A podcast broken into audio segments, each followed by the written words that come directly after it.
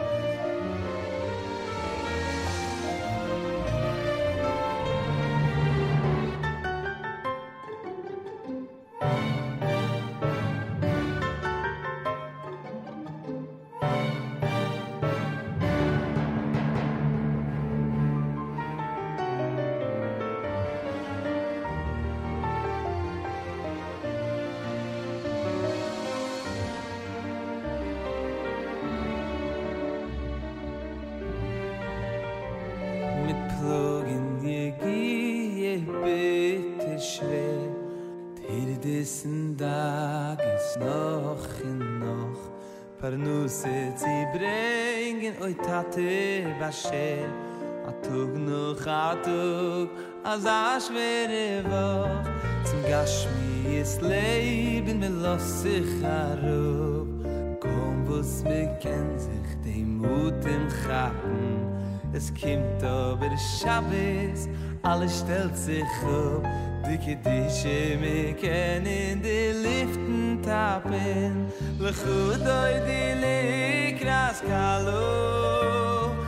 Na vay shabos ne kabelo. Le gut di le kras kalo. Bin shabos ne kabelo. A ganze woch wie bitte knä Shabbos koyitesh ya melech alayim Divan ofen tish di Shabbos lech Nafshi choylas par lieb shabtos gayim An eshuv me yesayre anayim chish Es ritoch di shchinhe Us besser fun deim Di ganze mishpuche Tad Shabbos tish די tate el zingt in di kinderlich mit dem de gut oi di li gras kalo. Na la ne kabelo. Le di li kalo. Ne kabelo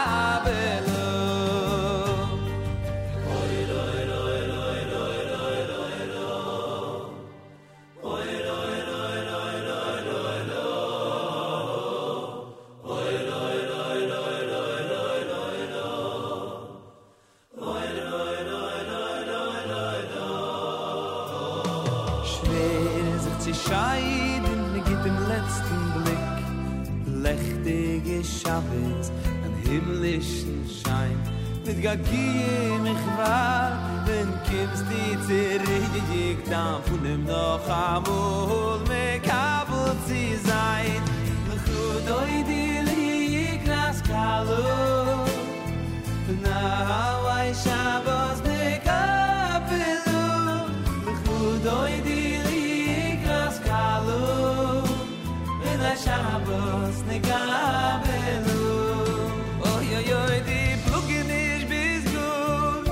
2000 Jahr, sie sicher in Klur, schon die höchste Zeit, die Zur ist an Travis, die deine Aufgabe ist, die Schabes.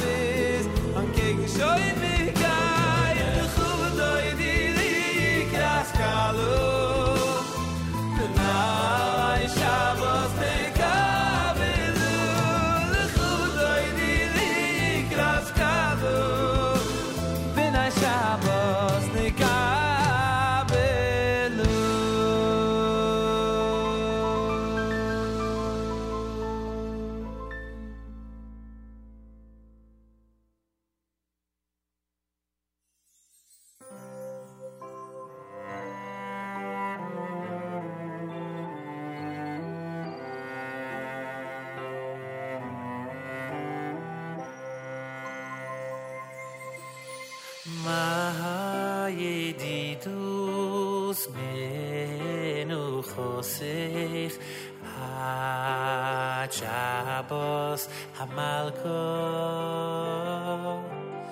u veg ik norot ik grosech bo ik halon sukhoh mahaye di dus menusoh ach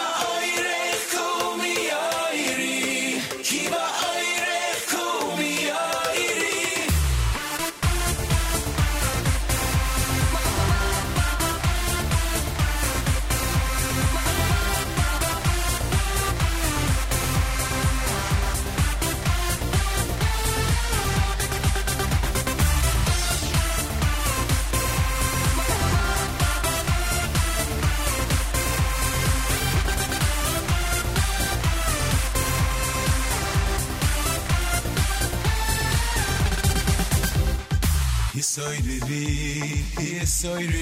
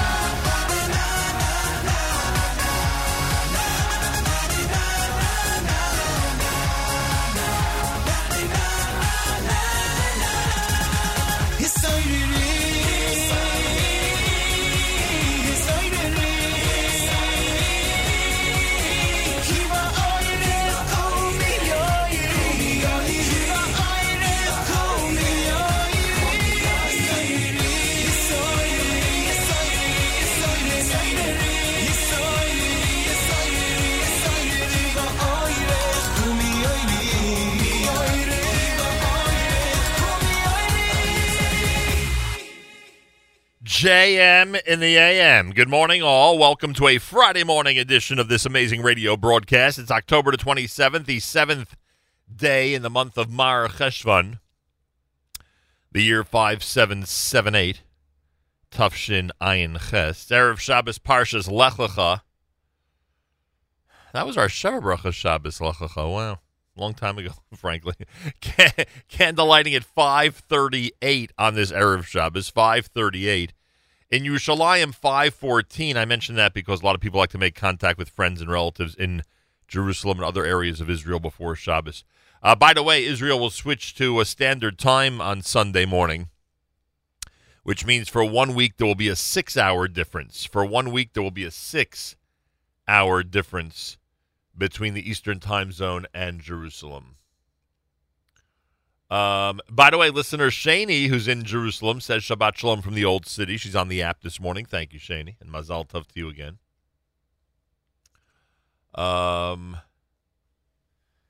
and Thursday, this coming Thursday, is Balfour Day. More about that as we get closer and closer. 100 years since the Balfour Declaration. Uh, Michal Przanski had a Soari, brand new from Shooting for the Moon. Let Me Be, that's Gershon Veroba. Micha Gamerman's My Yedidus. Lachadodi, you heard Derek Achim, Leif Tahar, and Yisrael Werdiger with those three versions. And Regesh, of course, Moda Ani opening things up. And we say good morning. Well, A&H, our friends at uh, Abeles and Heymann have finally announced the contest. It's going to be the best dressed hot dog contest uh, with cash prizes, trophy, and more. on the day of Tuesday, November the 14th, happening at Kosher Fest at the Meadowlands Exposition Center in Secaucus, New Jersey. Uh, go to the uh, A&H, go to the Abeles and Heymann Facebook page or Instagram. Enter for a chance to go to Kosher Fest and be a competitor in the first ever kosher best dressed hot dog contest. It's a cool idea. It should be a lot of fun. We'll be Facebook living from there with some really cool expert judges and uh, and our friends at Abeles and Heymann, one of the greatest kosher companies out there. Uh, so get ready. It's the 14th of November, um, and we are uh, we are getting excited. Uh, we, we're looking for those final slots to be filled. So again, go to the Facebook page of Abeles and Heymann or the Instagram account, and uh, if you know how to if you know how to dress a hot dog well with condiments and and, and other things, uh, then this contest is certainly for you. Shabbos project going on around the world. We acknowledge the incredible Shabbos project bringing Jews together of all backgrounds under the umbrella of Shabbos. What is better than that? 48 degrees, sunny, and a high of 65. Clear tonight in this area with a low of 55 and mostly cloudy with a high of 68 for Shabbos. Yerushalayim is at 79. We're at 48 here in New York City as we say good morning at JM and the AM. Malcolm Hoenlein, he is the executive vice chairman of the Conference of Presidents of Major American Jewish Organizations. He will join us for the weekly update at 7:40 Eastern Time. If you know of anybody who um, has trouble hearing this show for whatever reason, recommend to them the easiest methods: the NSN app, the NachumSegal.com website, and of course, there's a phone number if they want to get really back down to basics of making a phone call uh, which I'm sure everybody in the audience knows how to do, and uh, and listening that way, 605 562 4400. 605 562 4400. Friday morning, JM in the AM. Thanks for tuning in, everybody.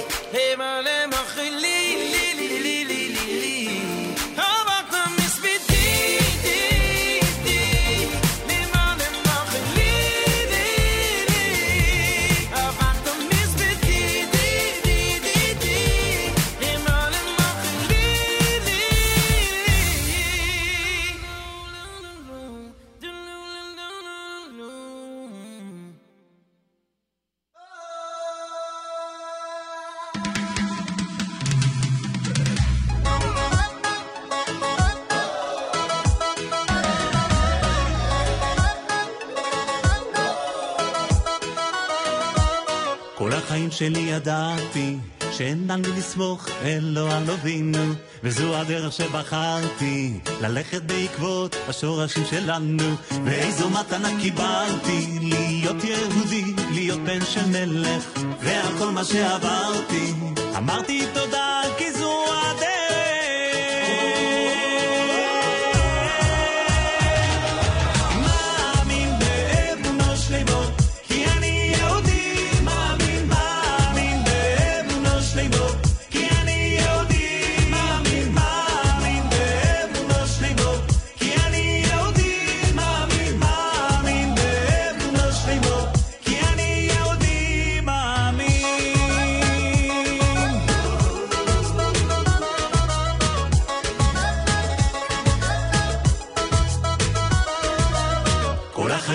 ידעתי שאין על מי לסמוך אלו על אבינו וזו הדרך שבחרתי ללכת בעקבות השורשים שלנו ואיזו מתנה קיבלתי להיות יהודי, להיות בן של מלך ועל כל מה שעברתי אמרתי תודה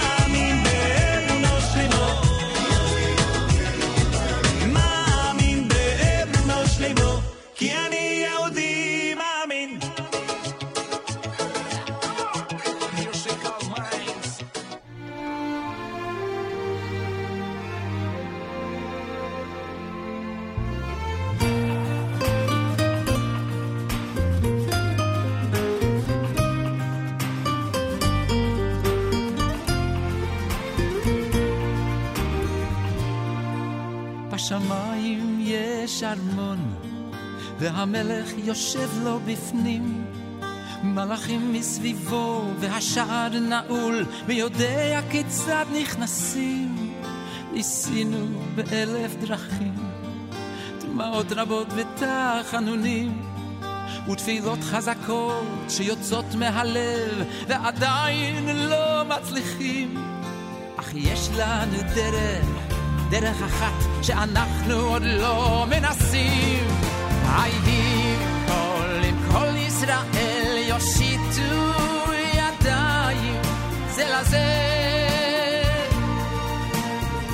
יצטרפו הידיים, יצטרפו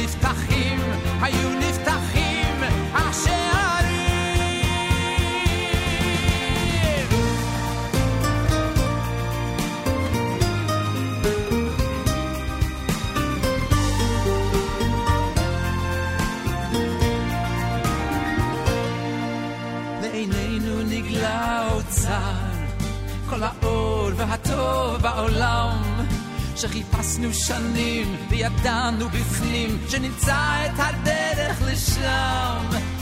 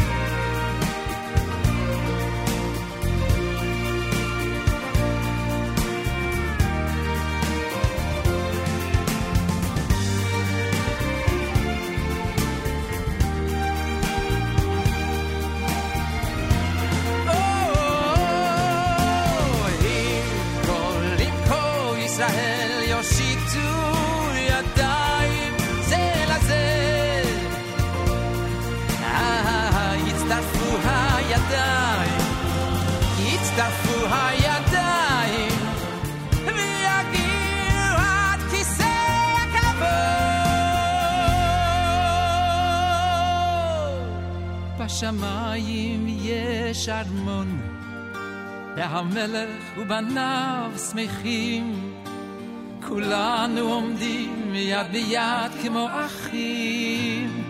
כן, אנחנו בפנים.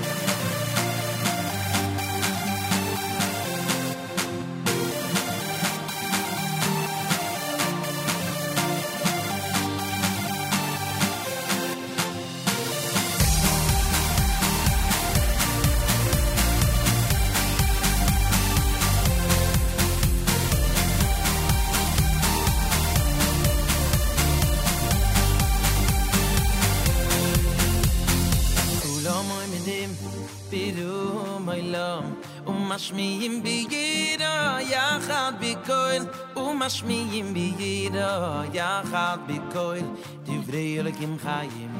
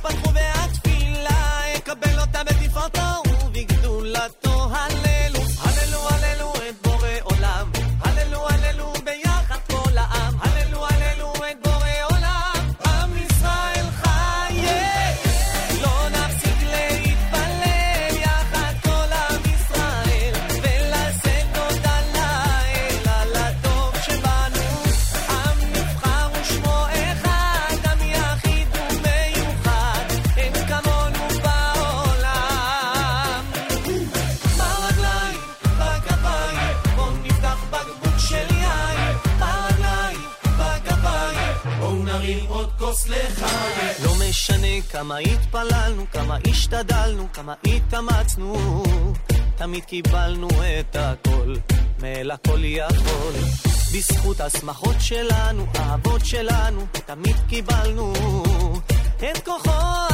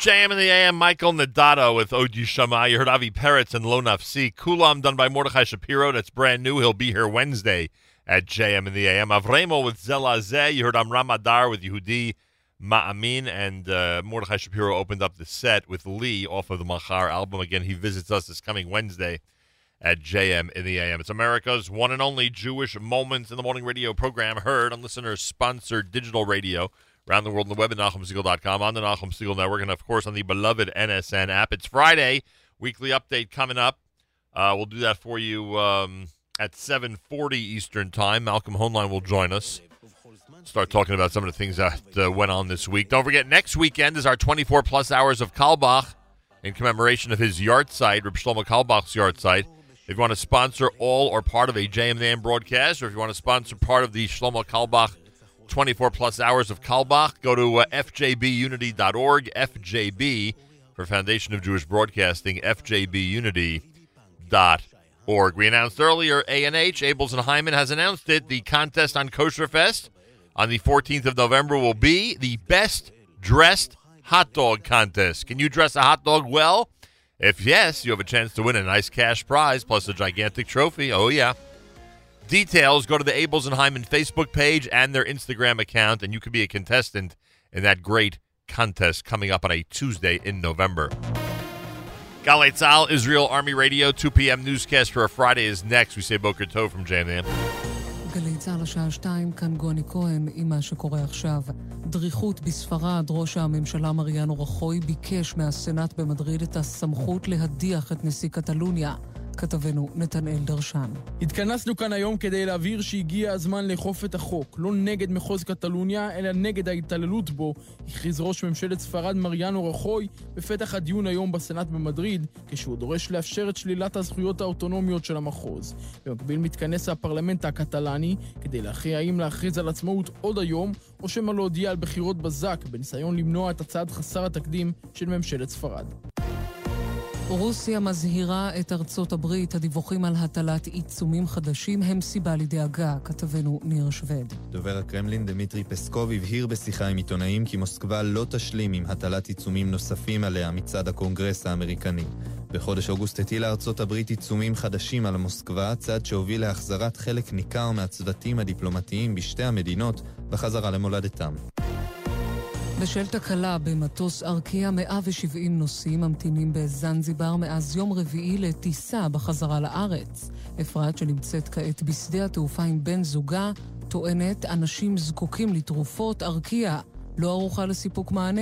היינו אמורים לנחות. זה יום רביעי בלילה. אין אוכל, יש פה אנשים בלי בגדים, בלי כסף. יש פה אנשים מבוגרים שזקוקים לתרופות, כמו אה, אה, אנשים שלוקחים אינסולין או סכרת, ואין להם. הם פשוט נתקעו בלי. וארקיע ממש לא ערוכה לתת לזה שום מענה. הם ביקשו מהמטיילים להעביר תרופות אחד מהשני למי שיש. כתבנו גל חן מוסר שחברת ארקיע מתנצלת על עוגמת הנפש ותוציא בשעות הקרובות מטוס חלופי להשבת הנוסעים. גבר כבן 70 נפצע קשה בנפילה מסולם בגובה של שלושה מטרים בבית מגורים בחדרה. צוות מגן דוד אדום העניק לגבר טיפול ראשוני ופינה אותו לבית החולים הלל יפה בעיר, כשהוא מורדם ומונשם. הישג משמעותי לישראל בוועד המנהלי של פיפ"א, דרישת הפלסטינים להשעות את ישראל ירדה מסדר היום, כתבנו אופיר יונתן. סוגיית חמש הקבוצות שנמצאות אחרי הקו הירוק הועלתה על ידי ג'יבריל רג'וב, יושב ראש התאחדות הכדורגל הפלסטינית. הורדה מסדר היום של מועצת פיפ"א, כך נכתב בהודעה מטעם ההתאחדות הישראלית. בארגון הכדורגל העולמי הסיקו כי מדובר בסוגיה פוליטית ולכן נדחתה. יושב ראש ההתאחדות עופר עיני כינה את המהלך צעד משמעותי ובירך על החלטת פיפ"א.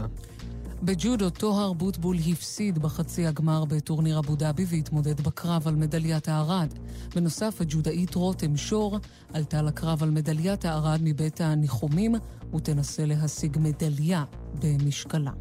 תחזית מזג האוויר, עלייה קלה בטמפרטורות, מחר התקררות עם סיכוי לגשם בצפון ובמישור החוף. אלה החדשות בצוות עופר צ'יזיק ויאיר בסט.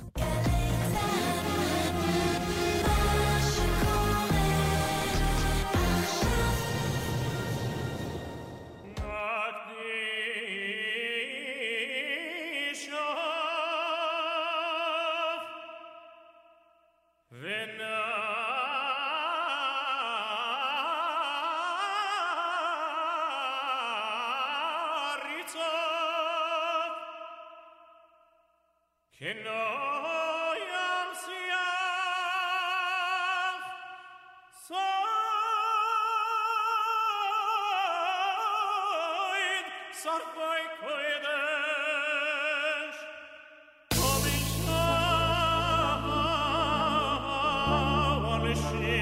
Lech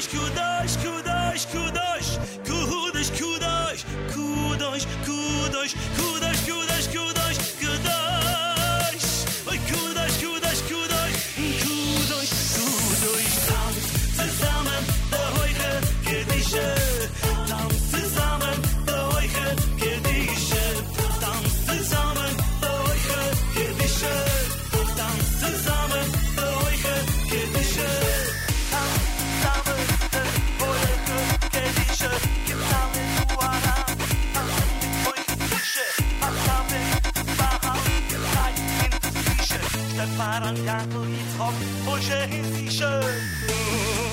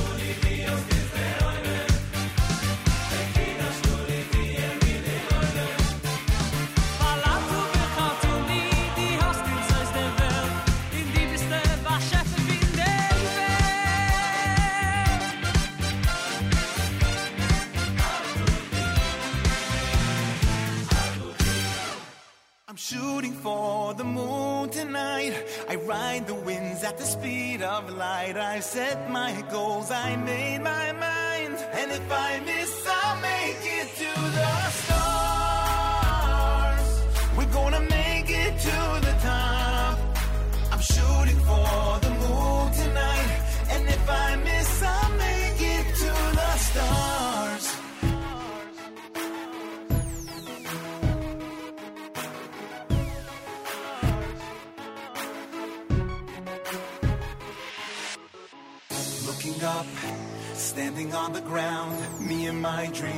galaxies apart.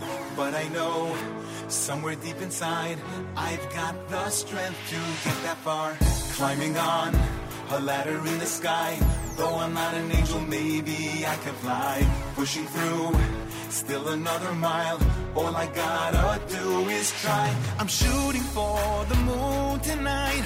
I ride the winds at the speed of light. I set my goals, I made my mind. And if I miss, We're gonna make it to the top. I'm shooting for the moon tonight. And if I miss, I'll make it to the stars.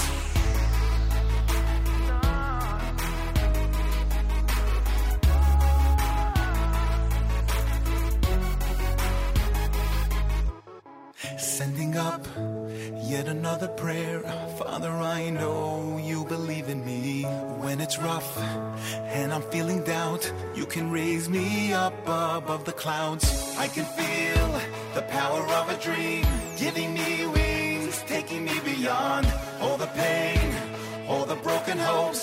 Gonna leave it all behind. I'm shooting for the moon tonight. I ride the winds at the speed of light. I set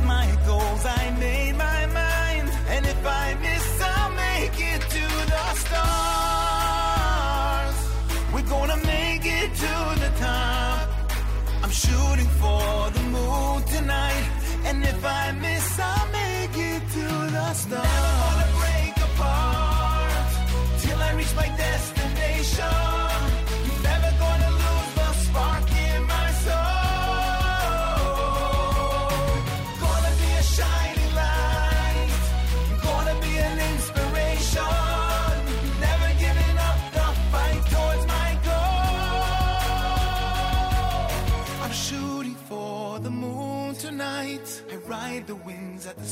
Of light, set my goals. I made my mind, and if I miss, I'll make it to the stars. Gonna make it to the top.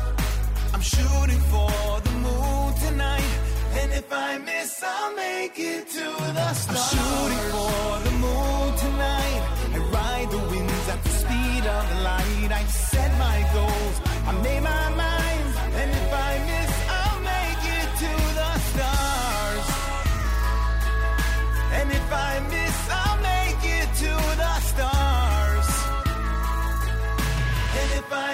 I'll make it to the stars. JM in the AM. Michoel Pruzansky, his title track, Shooting for the Moon, here at JM in the AM. Levy Cohen with Atavach Hartano. You heard Lipa in there with Nakdishach to open up the 7 o'clock hour. JM in the AM weekly update coming up about 20 minutes from now. Go through the events of the week with uh, Malcolm Hoenlein, who will join us. Uh, Mark Rosenberg is with us live via telephone from Israel. Uh, we did earlier in the week speak about the Shabbat Aliyah that Nefesh B'Nefesh is sponsoring with uh, uh, other organizations, and that's happening at Stern College next Shabbos, um, November 3rd. NB, it's a collegiate Shabbaton, nbn.org.il slash Shabbaton, nbn.org.il slash Shabbaton. But today, I asked uh, if Mark could join us.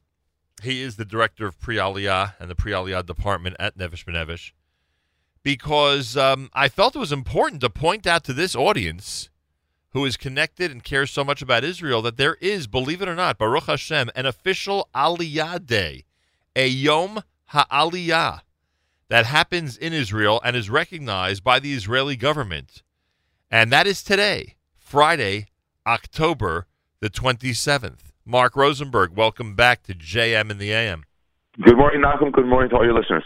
Uh, great to speak with you. I, I don't want to put you on the spot. Do we know why it's being celebrated today? So, um, obviously, it's a, Jew- a Jewish day of celebration. So, there's an argument about which day it was going to be. Um, a lot of people wanted to be in Nisan, the day that um, Am went into Eretz Israel with Yeshua. Right. Um, and uh, they, I think, I believe they chose this day um, because it had more to do with uh, the seasonal modern history of what's happening with uh, Israel, with the state of Israel coming back. A lot of celebration now with the 70s of the Balfour Declaration and um, Kaf Tet in November, this the UN Partition Day. Um, so I think it has to do more with seasonal holidays now than uh, more historical things. Well, it's very cool. Very, very cool. It's an official Aliyah Day, uh, which is today, Friday, October the 27th. And today, uh, or I should say, as Yom Aliyah approached during this week, 49 North Americans immigrated to Israel from the United States. This goes back to uh, Tuesday of this week. Uh, from the United States and Canada on a Nefesh B'Nefesh group flight, group Aliyah flight in cooperation with Israel's Ministry of Aliyah and Integration, the Jewish Agency, and of course Keren Kayemet and JNF. So, uh, you know, many people in this audience might suspect that the only time you guys are active in bringing people from North America is during that heavy summer season when this program is dominated by by Israel and Nefesh B'Nefesh talk. The reality is that even a lazy week in October, and you are bringing people from North America to Israel. Indeed, you're absolutely correct. Actually, we're very lucky with the day. We're like uh, reminded about. I think it was about maybe four or five months ago. Oh, Yom Aliyah this week. It's like, oh, we already have a flight of 49 people arriving that day, and there were an, another uh, about 12 people who made Aliyah on different days of the week. Most people come on these individual flights that are convenient for them. Um, whereas you hear, you see the big planes of uh, 300 people coming in in July and August um, and flights of 80 uh, and 100 people coming in June through through September because it might be easier for them with the transi- transitions of their life. But uh, people, uh, 100, 150 people are coming each month, uh, retirees and young couples, uh, um, all of all ages. It's really quite remarkable to um, see them off or welcome them at the airport. It is unbelievable. Mark Rosenberg with us from Israel. Yom HaAliyah is today. It started in uh, 2016, last year, recognized by the Israeli government and acknowledging the contributions of Olim, of those who've grown up outside of Israel, uh, their contributions to Israeli society. And that, that category just keeps getting bigger and bigger, right? I mean, it is amazing to watch, and you guys have recognized people with awards and, and presentations. It is incredible Uh, to watch the effect that Olim from all around the world are having on Israeli society. Totally, totally agree with you. It's uh, Israel's an immigrant society. People have come from all four corners of the earth. It's uh, all, all four corners of the earth. It's something obviously in our in our tefillot and our prayers that we're we're hoping to gather from Ethiopia and Yemen and Russia and, and America and Canada. That's absolutely true. And we have we have started celebrating this over our fourth year um, awarding um, the Bonei Zion Award to the impact of North, Amer- North American immigrants. But I also think it's important to say Nachum because it is obviously Parshat Lech Lecha, Right. um, and, we, and we see that spirit. It, it, I think that has to do also with Yom HaAliyah. We see the impact of the decision to come. It's not easy. We uh, Nefesh really strives to make it easier, and um, and we're there to we're there for every step of the process.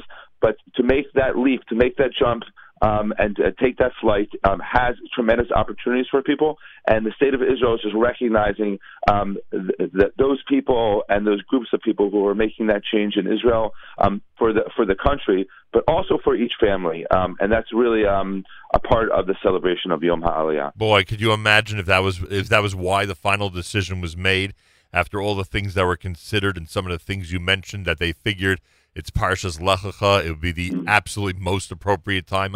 If only people around the world, especially in certain segments of our community, realized that the that the quote unquote secular political Knesset is recognizing important dates in religious Jewish history. I, I wish people would open up their eyes to that, but but I guess that's for a different day. Wouldn't that be for a different day? Sure. I mean, I, I, I want to say that there was a special session at the Knesset this week that Nefesh B'Nefesh was invited to with the Prime Minister, uh, Prime Minister Netanyahu, and the head of the Knesset and the head of the Minister of Absorption, and they were in the room and they were talking about this uh, the aspect of Abraham Avinu. Oh. It was it, it, Oh. it, it was it was a topic of conversation because we are all um, we, we all have that you know Abraham Ivri or Ivri Anochi. I know the song comes on on your station a lot. I hear it a lot. It, it, it is it is part of that story, and all of us have that connection. So um, whether you take that small step or you're thinking about exploring it, um, it, it is uh, something to celebrate, and I'm glad that uh, all of Am Yisrael is able to appreciate that on on Yom Ha'aliyah Day and throughout the year. Did this week's Olim know that they were on a Yom Aliyah flight? Like, were they informed that it's a, that's an, it's an extra special week?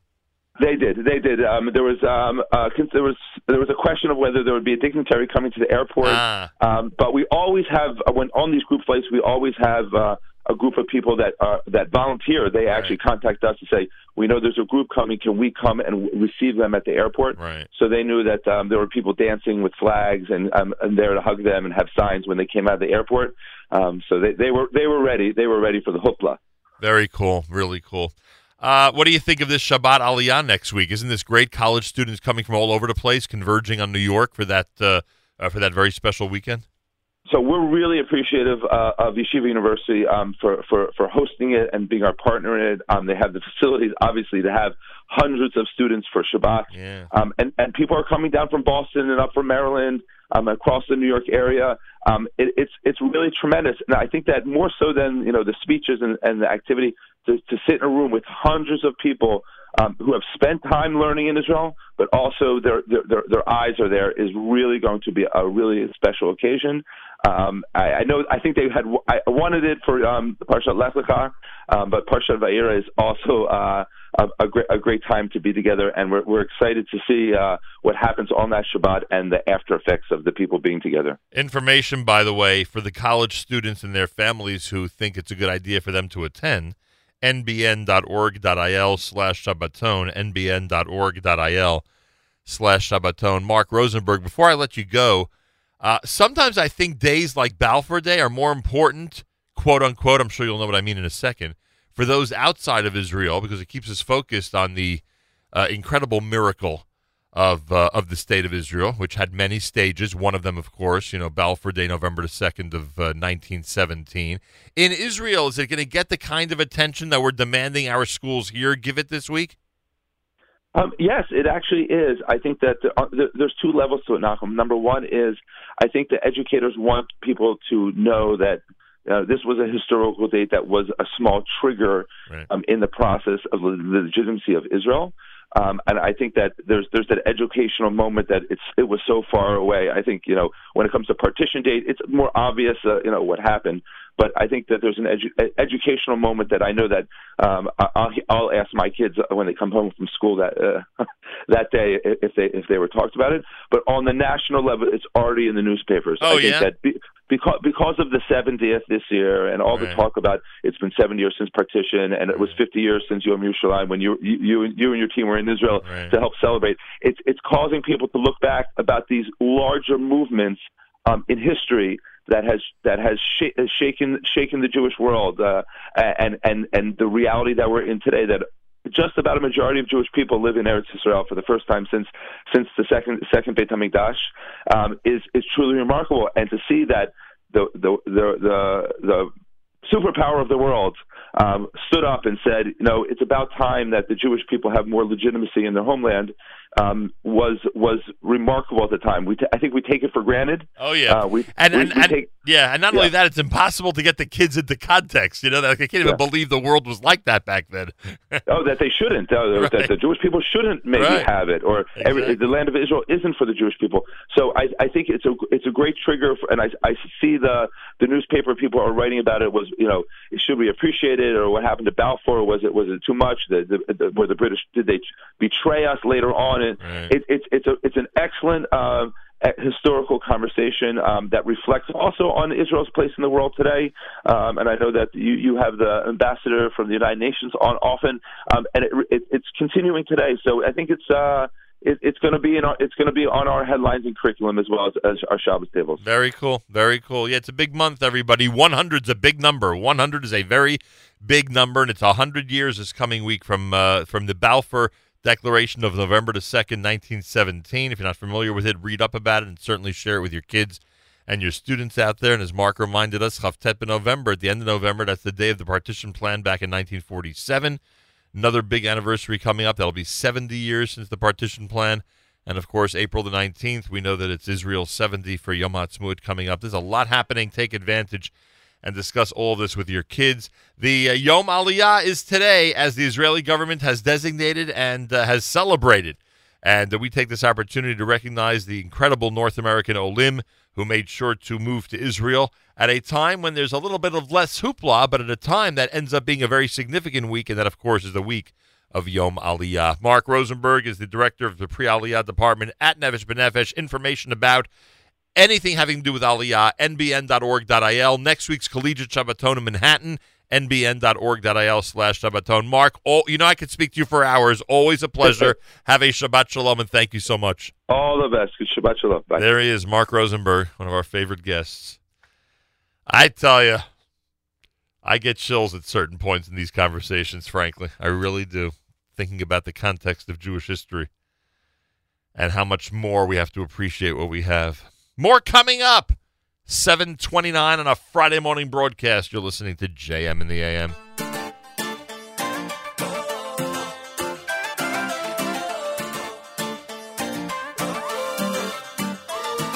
רבות עברם הזה בדרך, ואני הולך עם ראש למעלה, כל אחד הוא בן או בת של מלך. ככה היה, וככה זה גם הלאה, יהודי עם נשמה בוערת. בכל מקום ובכל ארץ, לא רוצה שיהיה אחרת.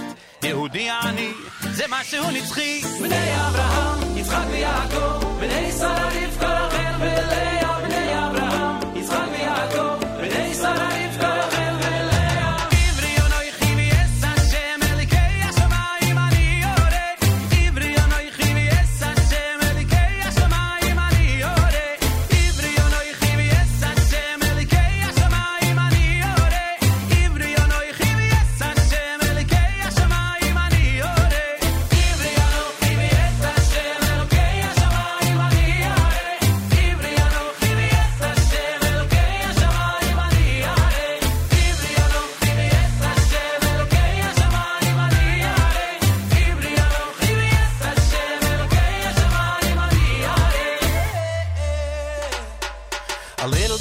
History I've been through.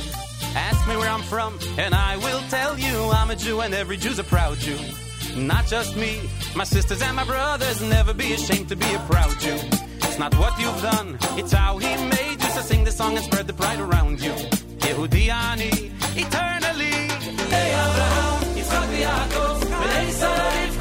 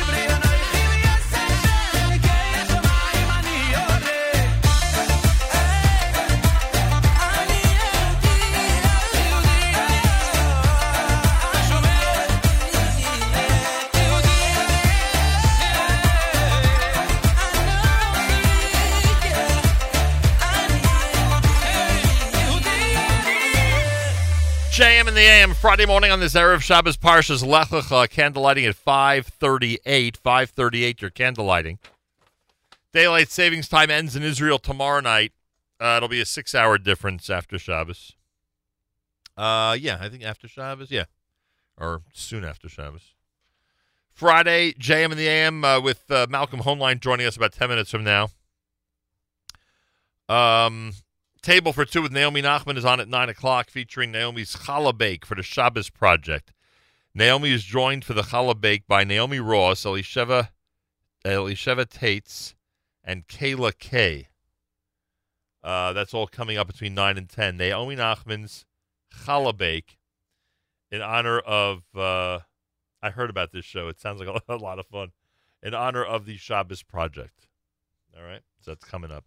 Uh, starting at 10, it's the Erev Shabbos show, uh, sponsored by our friends at Kedem. Mark Zamek will host, and the Erev Shabbos music mix, sponsored by our friends at Kedem, all the way until candlelighting time. Make sure you are tuned in. Saturday night, Segal tomorrow night with Avrami. Rabbi Eliezer Zwickler is featured.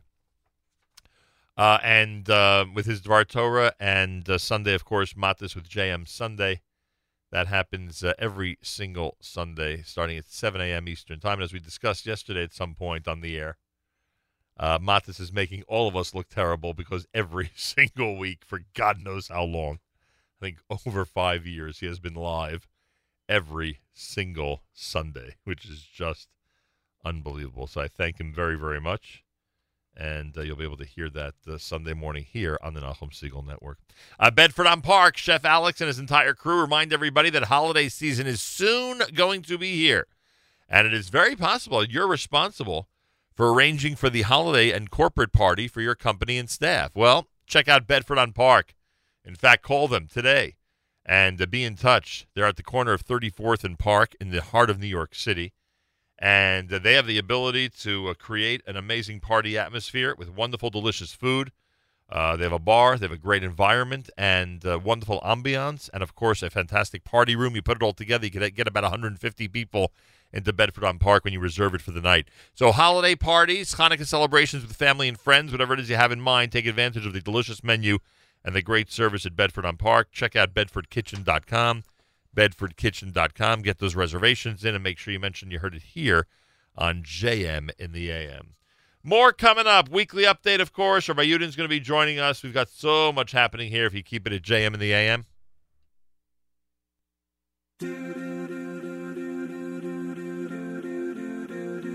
Been a lot of places. I've been all around the world. Seen a lot of faces. Never know where I was on the horizon. Ooh, well, I know, I know, I know, I know. Will be rising back home.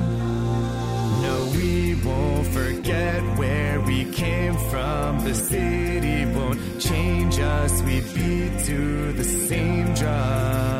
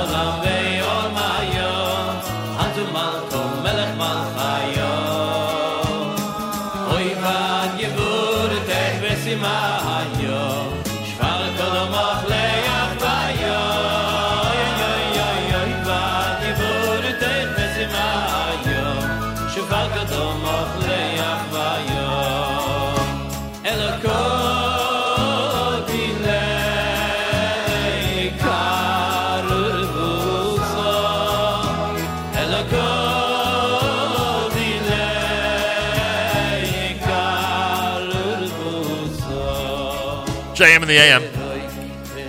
Mordechai Ben David and Company. Curry Bone is the name of that one. Maccabeats with home after our conversation regarding Yom Aliyah today. Pretty amazing. Pretty amazing.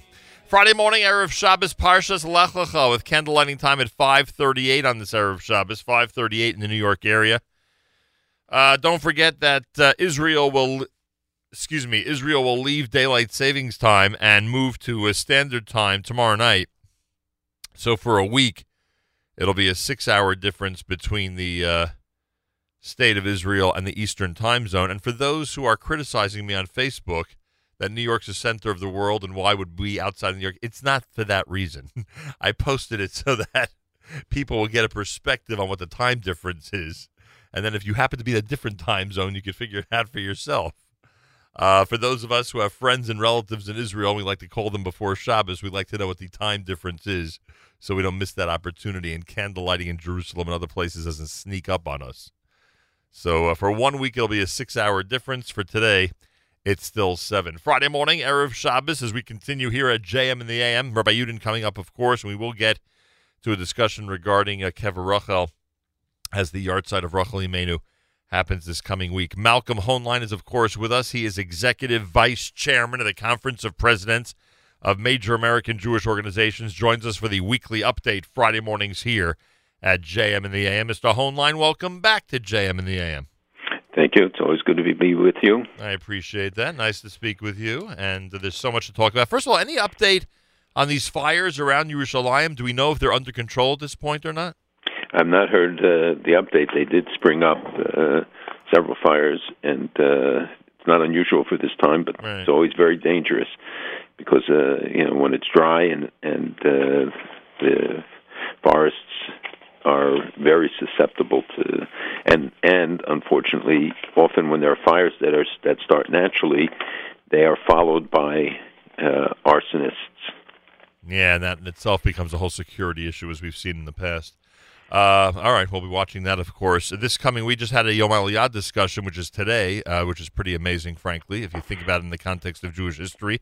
This coming week is Balfour Day. Uh, we discussed uh, to what degree Jews, both in Israel and around the world, are going to be commemorating it. Obviously, we'll focus on it here uh, to some degree as we get closer. And then on Thursday itself, which is November the 2nd, 2017, 100 years from the Balfour Declaration. Uh, any thoughts about how important it is for we as parents and grandparents to share all this information, whether it be over Shabbos or during this coming week, with our children?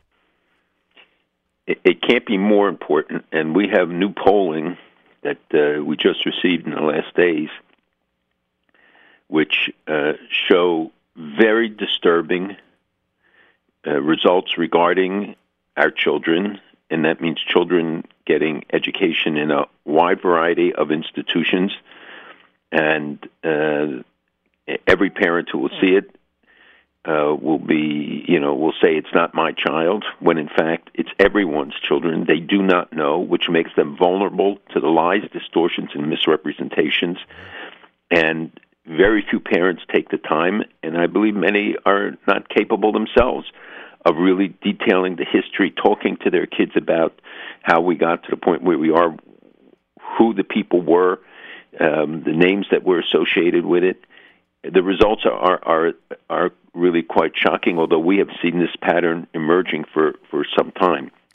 One and, of I'm sorry. And, and we have to we have to take it seriously because it is reflected also in the fact that in, in uh, another study that was done, it shows that the biggest drop in support in between the two studies, one this over the past year, one that we did years ago, uh, very in-depth studies, that the biggest drop in support right now is amongst young Jews. Oh boy, support for Israel. Um, I uh, I mean, we, we mentioned earlier that the uh, uh, it, one of the problems I think is, and this is there's nothing we can do about this. I think it's human nature. Is that it's hard to get the younger generation into context of what life was like back then and how legitimate it was to deny Jews the right to a homeland, and that that was the atmosphere that this declaration was made hundred years ago.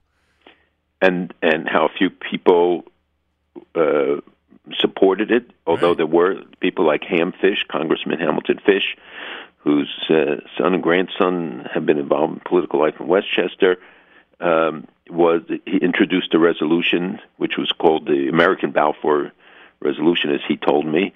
Uh, it actually followed by several years, but it was an important statement as well. And you know that there have been declarations by presidents of the United States going back to the founding of the state talking about the creation of a Jewish state, a Jewish homeland, use different terminology, but they had very biblical views and backgrounds.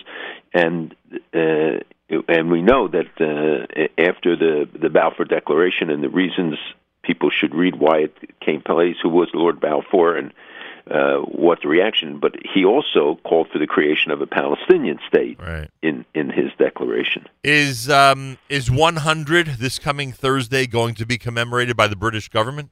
Yes, actually, there's going to be a, a big dinner in London, which will be attended by the Prime Minister, Ms. May. Wow. And there are going to be uh, a whole series of other events. I, I, I met with some of the leaders of British Jewry, and they were very proud of uh, of this. And and you know, there, there were those who called, like Corbyn, not to celebrate, and who some who who decried the Balfour Declaration.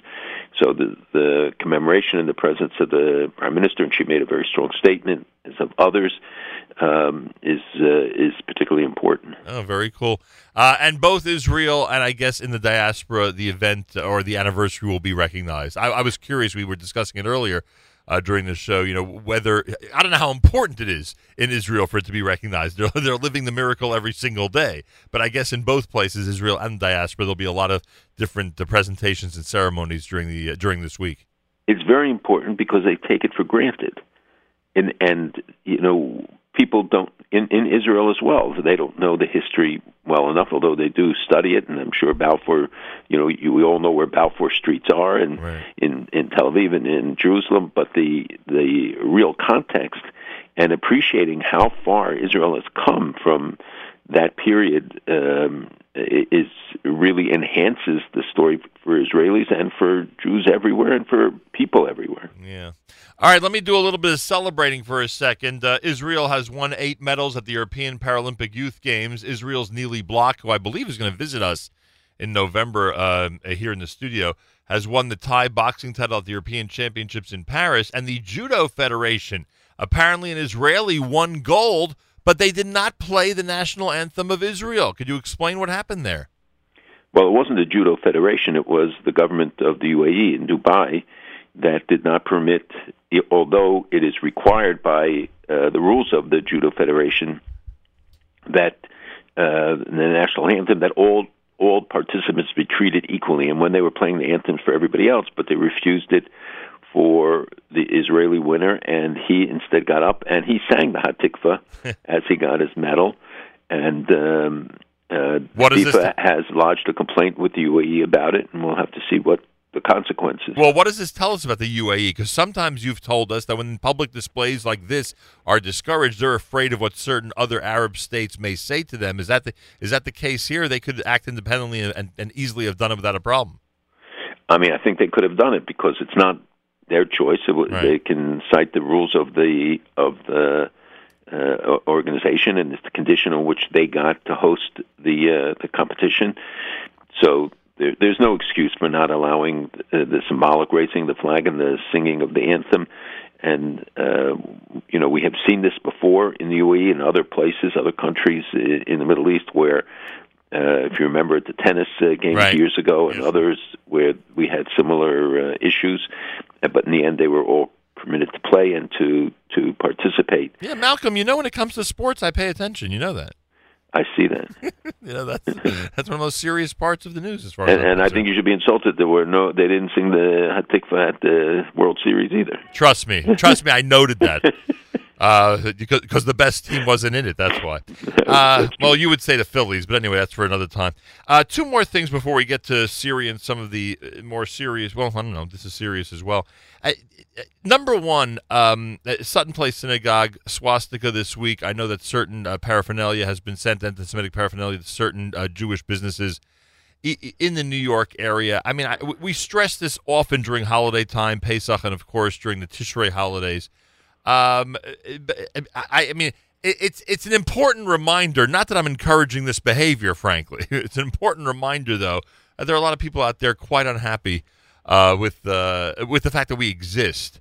And uh, for those who are not taking security at their public locations seriously, schools, synagogues, etc., it is a good time, even when it's not the high holidays, to consider it. and to get in touch with SCAN, that's SCN, the Secure Community Network Operation, which will help uh, guide organizations in improving their security institutions. That for schools to undertake uh, what they do in Britain, and that is to have parents volunteer or be asked to do one day of guard duty for each child. That means it's no cost to the school. minimal intrusion for the families. That they because parents will know who belongs and who doesn't belong. There, there are pictures of the guys who carried out the attack that were they were picked up on camera. So I hope that they will be apprehended. Oh, in the, in the Manhattan one, I didn't realize Yes. that. Oh, good. and uh, uh, you know, it, we don't know if it's haphazard. We don't know if it was planned. What the motivation uh, for different people undertaking these things, but it it is certainly increasing, and we have to be honest and uh, face it, and ensure assure that our uh, law enforcement and others, and I think the NYPD does take this seriously. Uh, but certainly, elected officials and on every level, we have to make sure. You know, we had the 30th state, 31st state, I think, but Maryland adopted Oh, uh, anti-boycott legislation. But it's important because this is also anti-Semitism. Oh, You know, when you target a single state, the Jewish state alone, you think of all the countries violating human rights, etc. When you see the Human Rights Council sing out Israel for these horrific uh, blacklisting, 130 companies and uh, already named, mostly in Israel, and I think 60 foreign countries, uh, companies. Uh, uh, for what? what? Because they provide food, they provide essentials to, to people living in a particular geographic area. The the we we should see the pattern and not dismiss these developments. It's not panic. Uh, there's no reason for you know any kind of exaggerated response, but a real a, a reality check.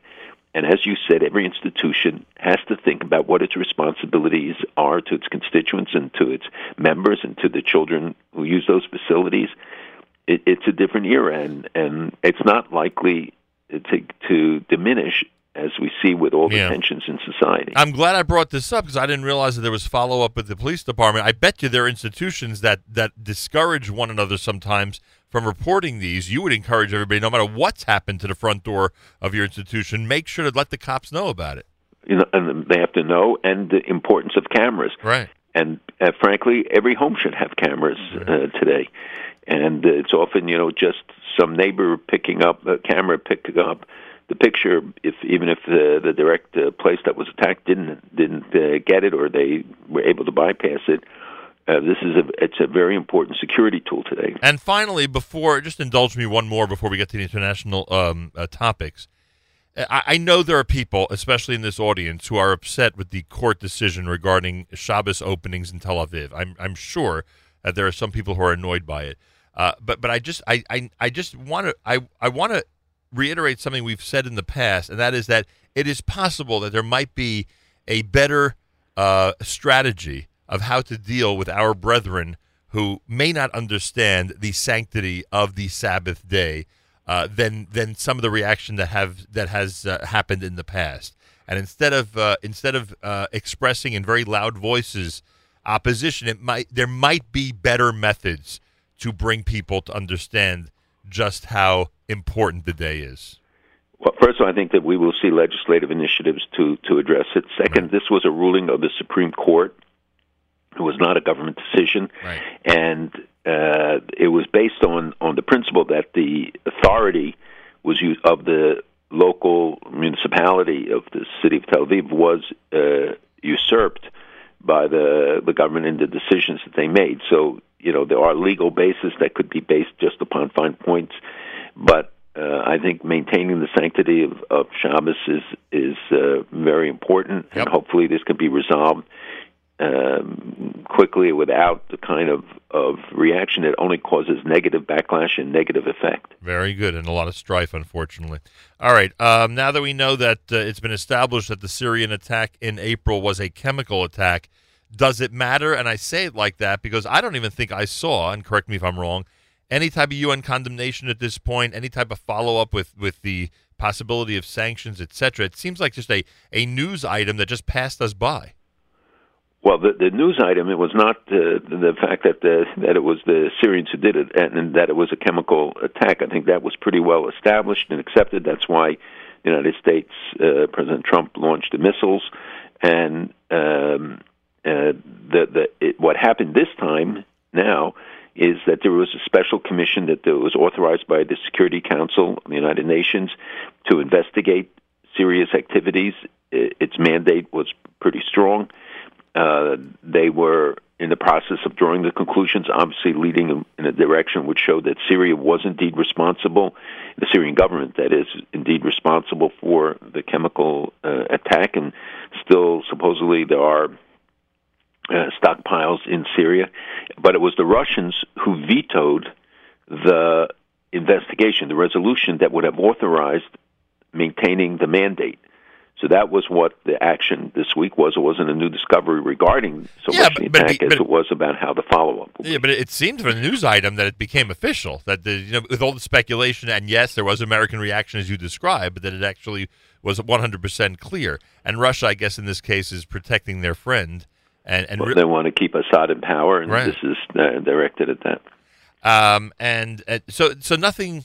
Th- th- there, this is not going to have an effect on how international relations with Syria uh, progress. Uh, any any reaction or retaliation or punishment has already been you know given out essentially for that attack. Unless they continue, unless there's evidence of continued use, or they the, and the stockpiles are discovered, et cetera. But the the action that was taken really curtails the further investigation uh, by the United Nations, and uh, you know will, will help sweep try to sweep this under the rug. Although the public exposure uh, uh, has been achieved, but it's not the the only thing. When we look at, w- at what's happening in, in Syria with the uh, militias, with the uh, the attacks by ISIS, you know, Israel hit uh, killed supposedly ten ISIS supposedly uh, ISIS guys uh, who they're located in East Dara, which is along the border of Israel uh, near the Golan. And while ISIS has been greatly reduced, their presence there is very is very scary. They killed supposedly 128 civilians in one place, Kiryat in in um, uh, that ISIS. So they're still active. They still have thousands of foreign fighters in Iran and Iraq and Syria. In fact, there were stories about the numbers that have come back uh, and the inability of law enforcement really to to to maintain control. I know from Russia, France. I think they said 800 from Tunisia, Saudi Arabia, others who, who some 5,000 or more who have returned home already, and we know that there are uh, thousands more. I, I think the 5,600 is the number of those who are still in Syria, and about a thousand who have uh, identified as as uh, having come home. So this is, you know, people think that uh, ISIS, because they lost the territory, the fact is that they're going back to their original state, which is a terrorist organization that doesn't need uh, so much territory as it needs to, just to be able to continue to operate through their weapons and the terrorist activities. America's one and only Jewish Moments in the Morning radio program heard on listeners sponsored digital radio around the world on the web at NachumSegal.com, on the Nachum Segal Network, and the beloved NSN app. Big thank you to our friends at JewishWorldReview.com. You want to print out thousands of articles regarding Israel and the Jewish world before Shabbos and read them at your leisure. It's a good place to start, JewishWorldReview.com. And a big thank you to our friends at OnlySimchas.com. In addition to all the great Simcha news, they are reporting on a whole bunch of interesting news stories from around the Jewish world, including a lot of stuff that we're featuring uh, here at JMNAM on a daily basis. So uh, check them out every single day and be inspired at OnlySimchas.com. You know, as I as time goes by, I occasionally I try to simplify uh, based on the things you tell us each and every week some of the situations. If Syria, if Assad was no longer in Syria, however it would happen, because there are people, of course, you know, who've been demanding his ouster for God knows how long, and many people don't understand how the U.S. tolerates his continued, uh, you know, rule over there. But if he would be gone, essentially, Iran would have the ability to take over that area, or, or that's too simple a statement. If Assad is gone, uh, and, and you know the Russians, the Iranians, others are not going to let that happen, unless it could be by natural causes or Right. assassination. Other things could take place. So there is no immediate successor, and you could have a further breakdown uh, that we see already with the tribalism, with the you know the divisions, creating cantons, you know, for each of the various groups that make up the Syrian population, who do not really have a Syrian identity. Uh, he wants they're most concerned about the Alawite area. It's important to the Russians because it's where their bases are and sustaining control over that. But the Iranians, uh, as your question implies, have a, a unique ability today to be a dominant force there because they have 50 to 60,000 militiamen uh, plus Hezbollah. Hezbollah announced that they're going to pull out of Syria in 2018 because they want to reorganize against Israel, and so they want to go home and and uh, to Lebanon. Though, though we'll see whether that really takes place. Um, but the the the presence of of Iran is, is so clear in in uh, throughout the area, and especially their attempts to get near the border uh, of Israel, but also to control the border crossings uh, to Iraq. Right. The and they need it for their transnational highway, maybe railroad. Going to the Medi- all the way to the Mediterranean, and their goal for hegemony in the region. They are not going to stop short of, of as long as that they have uh, control, and it's one of the reasons why the Kurds uh, are being opposed the way they are. And the Iranians boasting that they stopped the second Israel, and of course link the Kurds with Israel, uh, attack it very uh, severely, uh, not only because of the Kurdish population in Iran, but because they want to be sure that they can control both of those areas in Iraq and in Syria. It's where the oil is. It's where the. It's very important for the Iraqi government. Uh, they feel so they are are really committed, and you know they are expanding their efforts all the time. Uh, I have to note uh, just something I saw where the Iranians were boasting about their humanitarian efforts that they gave free education to 370,000 foreign students. These are high school, maybe younger, um, from where? From Afghanistan. Wow. And what do you think they're going to be trained in? What a kind of, this is just preparing that they have the fodder to send into battle, that these will be indoctrinated, they will be radicalized, as they have taken Afghan soldiers now and put them in Syria so that they fun, fight the front line, not Iranian troops. They're smart. Otherwise, they would have grown up as American allies. Pardon me? They're smart. Otherwise, they would have grown up as American allies. Well, they could have been American allies, or they could have been radicalized by the Taliban. There, there are a lot of options, but here they're going to indoctrinate them uh, in their Shiite, radical Shiite uh, uh, ideology, and uh, you know Iran plans for the future. It is looking to sustain its control no matter uh, what, and so the Syrian, the options in Syria are very limited when you have Russia and Iran in collusion as we have seen even in recent days, and the um, uh, y- y- the if the United States and our allies don't make a more concerted effort to protect the borders, which America is trying to do, and to try to block this transnational highway and to limit the areas that will fall into control of uh, Iranian-backed militias, uh, we're going to see Iran's exaggerated role enshrined in Syria. It's not even exaggerating. The numbers are so large. You know, I, I I wonder what God has in mind because you know I, I know Rabin Biad Ma'atim and we've seen a lot of miracles in Jewish history, but these numbers are becoming staggering when you think about it. Well, what is good is this week is I saw the some uh, polling that was done by a neutral outfit, and it showed the American people get it. Two thirds say that Iran is not in compliance. Uh, Eighty-five percent of Republicans, seventy-one percent of Independents, and fifty-seven percent of Democrats feel that the uh, uh, that the, that the deal should be renegotiated and and Congress should do more to verify the compliance by Iran with the act. But uh, overall, two thirds feel that the deal was bad for the U.S. Now, it doesn't mean they want to scrap it. It means that they would like to see it changed and and uh, move. And when you see votes in the House uh, that are so overwhelming, you know, with um, a minority, handful of people in opposition to the bills that were introduced to sanction the IRGC, to sanction the Iranians, to sanction the, the ballistic missile program. But is that going to discourage them it. from pursuing the long range ballistic missiles? Pardon me? Is that going to discourage them from pursuing the long range ballistic missiles? Those sanctions? Well, the sanctions uh, discourage them because it's it, it impacts their economy, which is very vulnerable, and companies that uh, want to sell stuff to to their nuclear to their um, uh, ballistic missile program or to conventional weapons, let alone those involved in nuclear, which is already under sanction, are going to think twice if it means that a they're going to face prosecution and b that they can't do business with the United States and hopefully with the Europeans, at least some of the Europeans as well. So, it, it, you know, these things do have an impact. And Iran certainly takes them seriously. You know, they try to dismiss them and make fun of it, but in fact, it, it they do matter and they do have an impact. I always wonder about the um, congressional impact? Because we always it, it it usually always comes down to you know what's the president of the United States deciding to do. Well, first of all, he has to let it become law. I think he will. I think the, uh, President Trump supports this.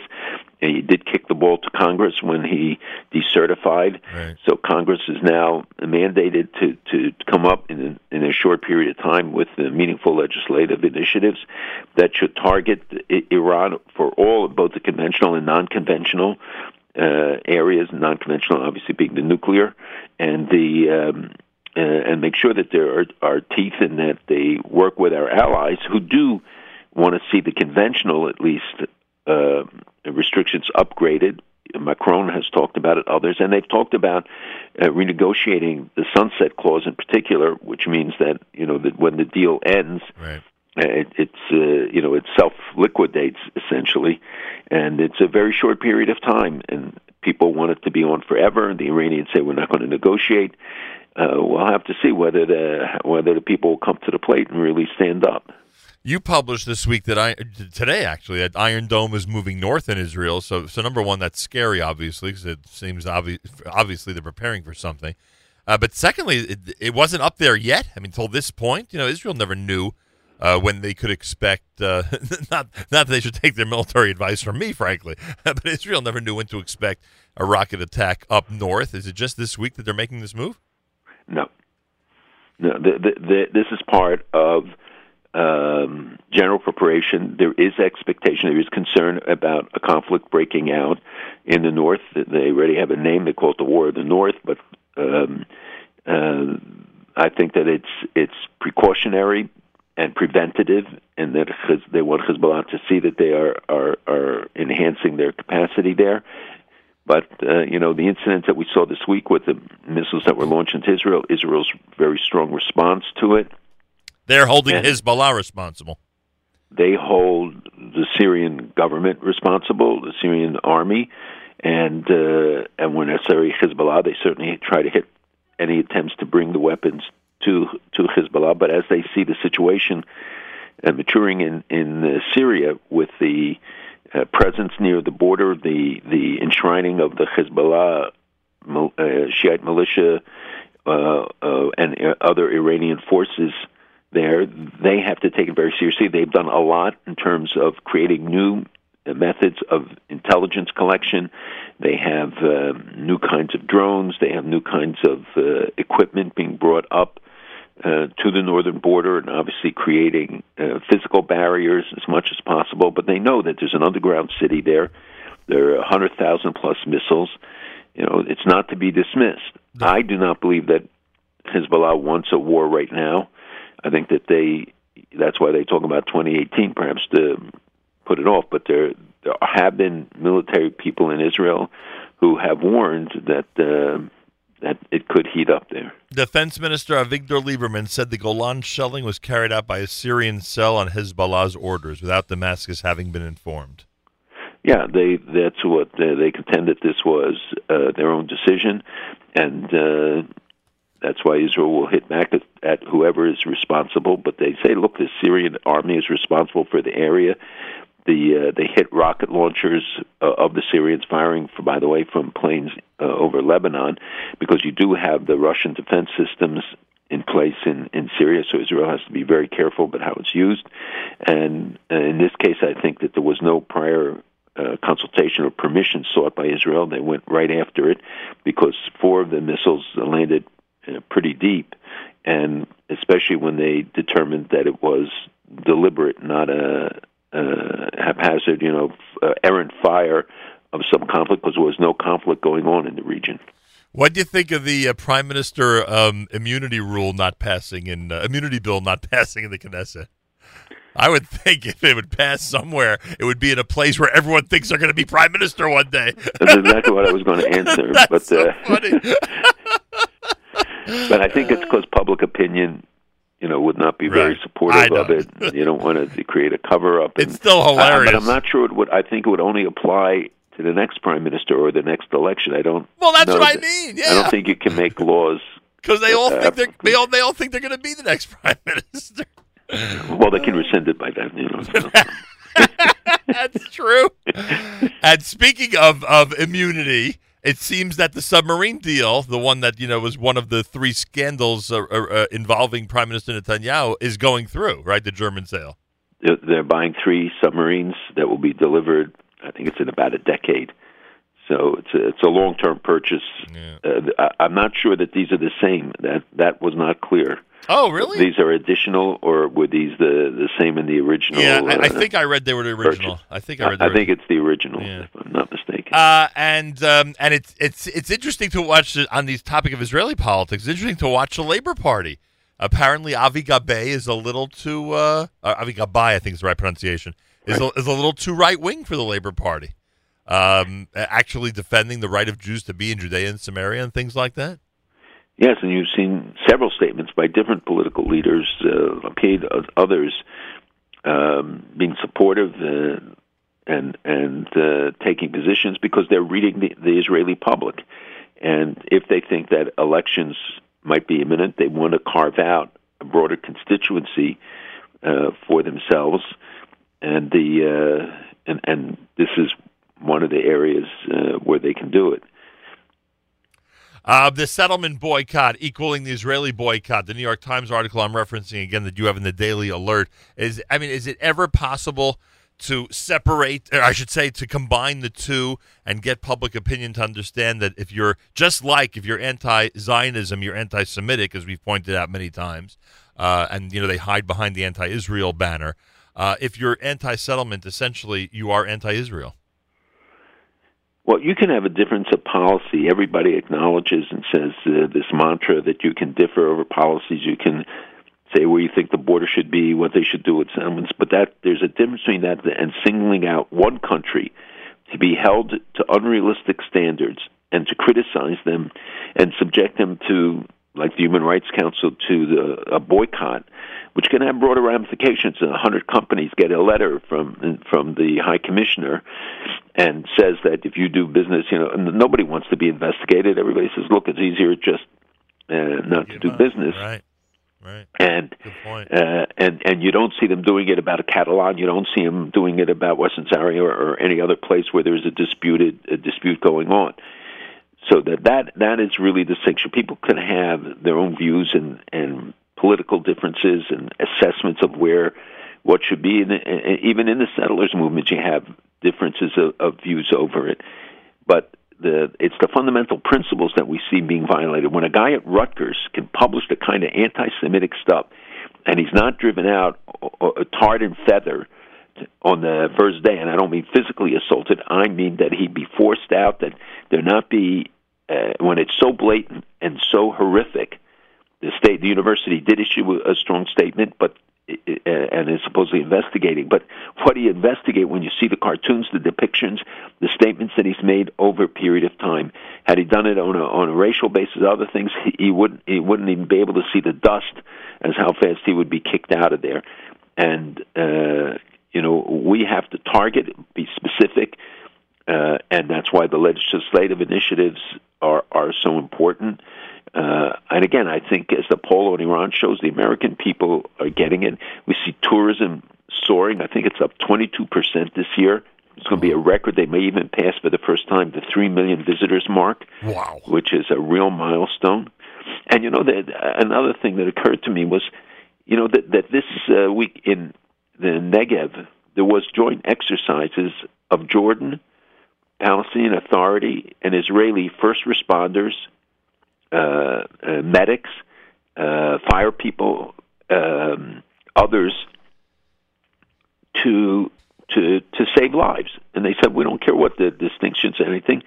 This is to train people to ensure coordination when it's necessary. If you have a huge forest fire, you have something, you know, some natural disaster, some something else happens. But nobody in the press will ever publish that and and talk about it, even though some of the Europeans helped to support it and the you know the, the, the still the the problem so that when you have guys promoting and you think that he's been at Rutgers for decades and has a long history of this kind of vicious anti-Semitic um, attitudes and, and and pronouncements, and now trying to cover it or to whitewash it. Got to be really hard and fast about it. There can be no accommodating this kind of thing. This is not a question of whether there's a word or a nuance or something else. This is so blatant, and it will send an important message. University administrations have to. We have to send it to faculty.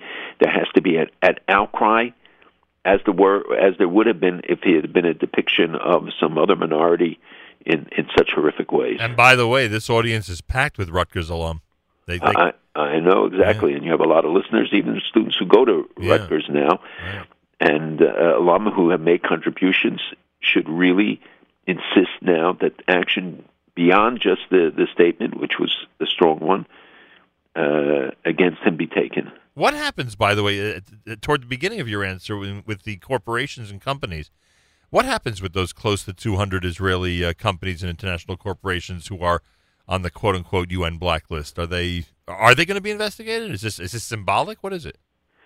Well, it's not symbolic because they're talking about sanctions, and it's it's only a first step. They they were sent a letter warning them that they are, and they were supposed to answer and explain, you know, whether they do or do not do business in the Shtachim. And uh, but ultimately, it could lead. Even the very fact that they that their names are published as a list right. will put them uh, put them on notice. And but if a company, a cor- international corporation, gets a letter and says, you know, you are going to investigate you, you're subject to to you know s- certain sanctions or whatever. Believe me, it makes a difference. So we hope that they will, the companies will reject it. We we are still working to make sure that this thing doesn't go further. But Prince Zaid, the the um, High Commissioner of the Human Rights Council, seems hell bent on on pursuing this. And I have to tell you that Arab leaders with whom we raised it were very critical of him for for this. Oh, really? Yeah, that's a bad precedent. Listen, you know that it can happen, and but uh, Zaid used to be a friend. Uh, you know, he's a cousin of the king of Jordan, and uh, frankly, we're baffled by what happened to him. Lech Lecha tomorrow. Pretty amazing. The uh, love that he quickly developed, meaning Abraham, our father, for the land of Israel, huh? We should all have that kind of feeling for the land of Israel.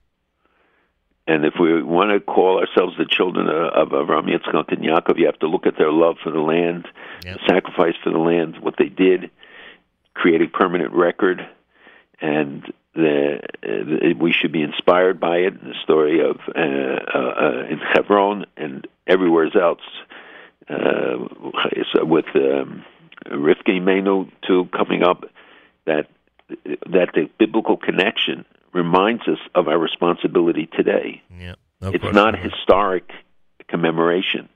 No and Balfour Declaration of Dream Lahabdil is also an important thing, not because just of what happened 100 years ago, and the importance of understanding the history, understanding what the struggle that went through, what um, what had occurred in the opposition that was later mounted um against it, and uh, the the opposition, even within some circles that later became more friendly, at the time were not sympathetic and supportive of it.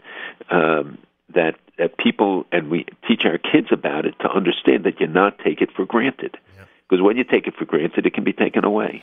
Very important words. Next time we speak, the Balfour Declaration will be over 100 years old. Malcolm, thank you so much. Have a wonderful. Shabbos. Good We'll Shabbos. Speak next week. Malcolm Hoenlein is Executive Vice Chairman of the Conference of Presidents of Major American Jewish Organizations. Joins us Fridays for the weekly update here on JM in the AM. Candlelighting at 538 here in New York, Jerusalem at 514. Uh, Balfour Day is Thursday, as we mentioned. Don't forget that tomorrow night, Israel switches to standard time. There'll be a six hour difference between the Eastern time, time zone and Israel for one week. This time each and every Friday, every Erev Shabbos. With great pleasure, we present Rabbi Benjamin Yudin, spiritual leader of Congregation Shomrei Torah in Fairlawn, New Jersey, to address the entire listening audience concerning the Torah portion of the week. Good morning, Rabbi Yudin. Good morning, Nachum. Good Erev Shabbos, everybody. Tomorrow we have the privilege of reading Parshas Lech Lecha. With Lech Lecha, we begin Jewish history.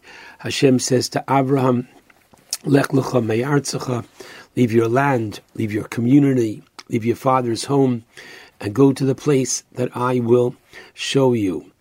And Abraham goes. And as the rest, as they say, is history, that which Hashem initially, it seems from the Torah, wanted to do with society as a whole. He's now going to accomplish his aim through the very special family of Avraham.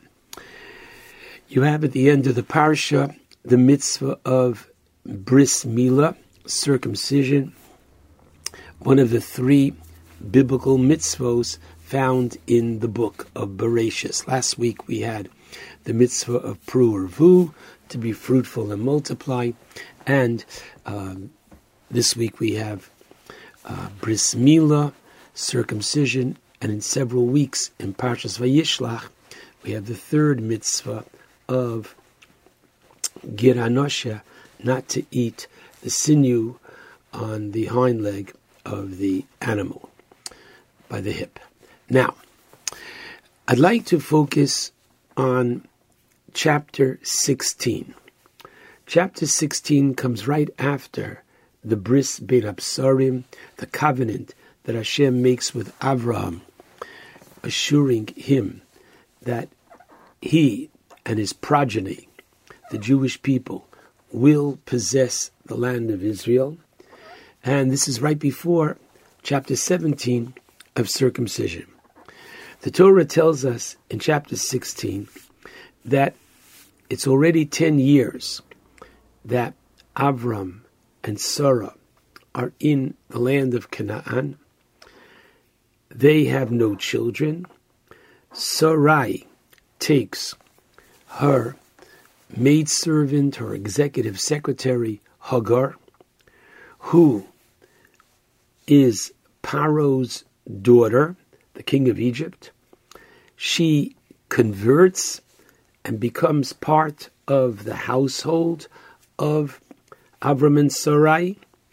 And Sarai gives Hagar to Avraham as a wife, saying, Perhaps I will be built through her, meaning if she has a child with Avraham, I'll oversee, I'll be involved, it'll be like the child is mine. And so what happens? Hagar becomes pregnant immediately. And the Torah tells us, Vatekal gevirta be'eneha. And her mistress, meaning Sarai, was lowered in her esteem.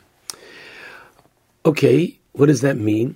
So Rashi helps us out by telling us that Hagar, who had great reverence for Sarai, her mistress, until this point, says, oh, oh, oh, it must be that Sarai is not the tzaddikas, the righteous person that she pretends to be.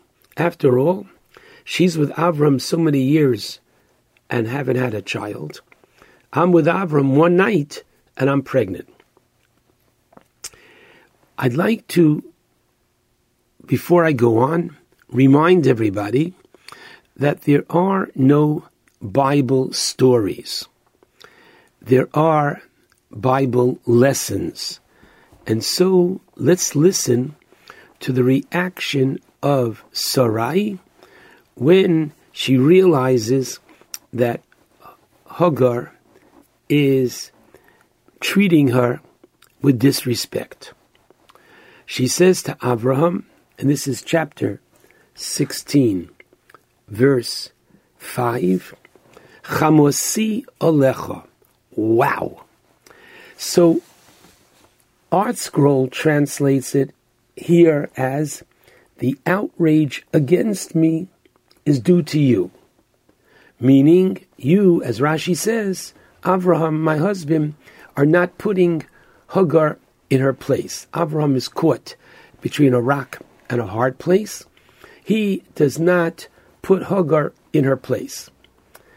However, the word chamosi, if we know from last week's parsha of Noach, whereby Vatimole ha'oretz chamos, the land was full of violence, thievery, robbery. So it appears that Sarai is saying to Abraham, the robbery against me is because of you. What might she be talking about? I'm going to share with you a very uplifting insight of the Be'er Yosef, Rav Yosef Salant, Zichrono Livracha. And he says the following. The Torah teaches us at the beginning of Parshas Lech Lecha that Avraham and Sarah took with them Hanefesh Asher Asu B'Charan, literally the souls they had made in Charan. Human beings can't make a soul. Rashi tells us, what does it mean? Avraham Migayer Es Ha'anoshim, Avram converted the men, and Sarai converted the women.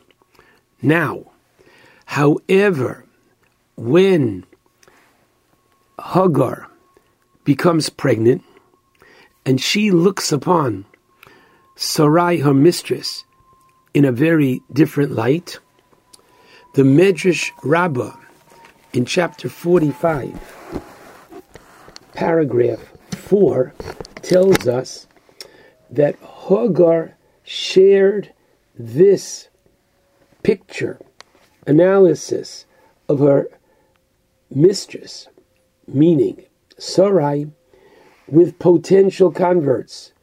And she would say to them, Look here, Sarai is not all that she is, come on, thought to be. After all, once again, she, no children, I, a child. And so, as a result of this, many potential converts dropped out because they didn't have the ideal teacher to go to. Sarai was no longer that picture on the wall, the model of righteousness, of modesty, of belief, of kindness, all that indeed Sarah was and more.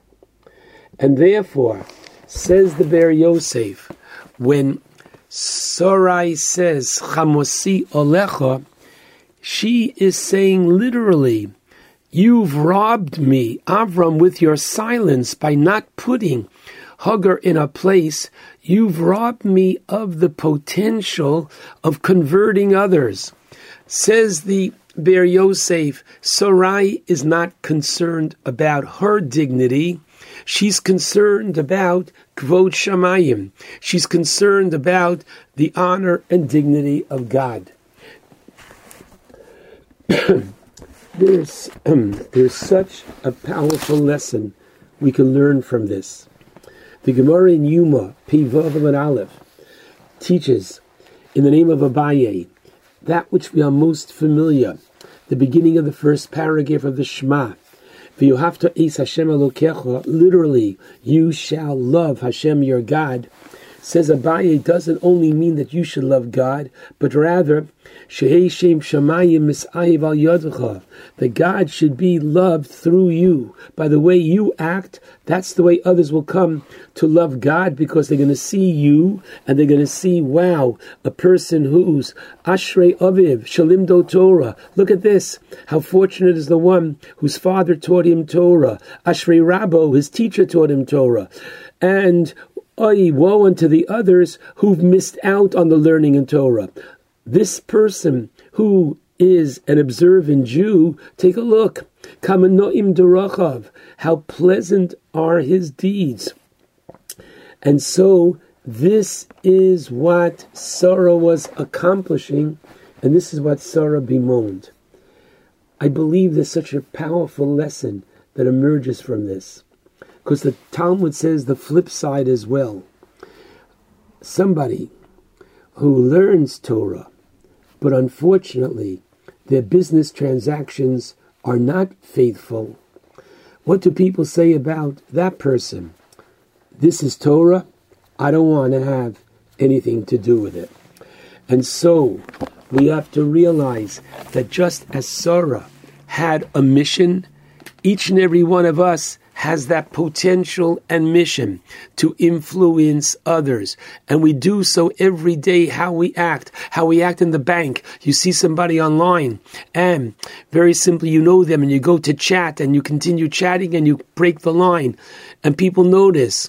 And even if they don't say anything, you have done a chilul Hashem, a desecration of God's name. How you drive, you can drive either with courtesy, or unfortunately, if you go and you didn't get the ticket because you went on the shoulder, and now you beat and you get to the front, and they see that you're a Jew. Ah, no, don't, don't.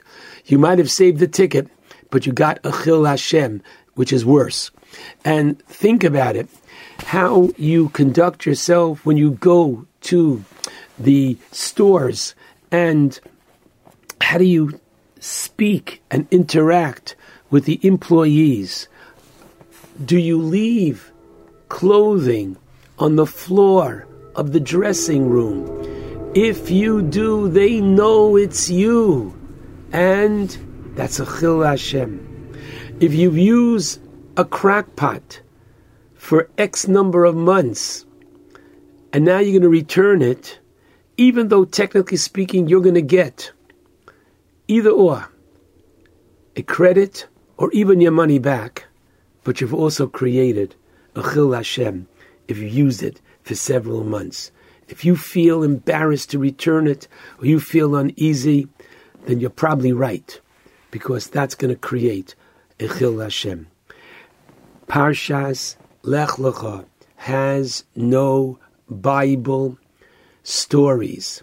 It has Bible lessons. And it charges each and every one of us to not only recite the Shema, but to literally conduct ourselves as ambassadors for Hashem. Take a look. It was right after the Houston terrible floods, and there are beautiful pictures of Chabad rabbis hugging strangers, just giving them that lift that they needed. They are created, B'Tselem Elokim, and that's how we treat them with dignity and with compassion. You can laugh, but there are some non Jews that keep a yarmulke in their glove compartment because should they ever break down, they know one thing. They'll put on the yarmulke and someone is going to stop to help them.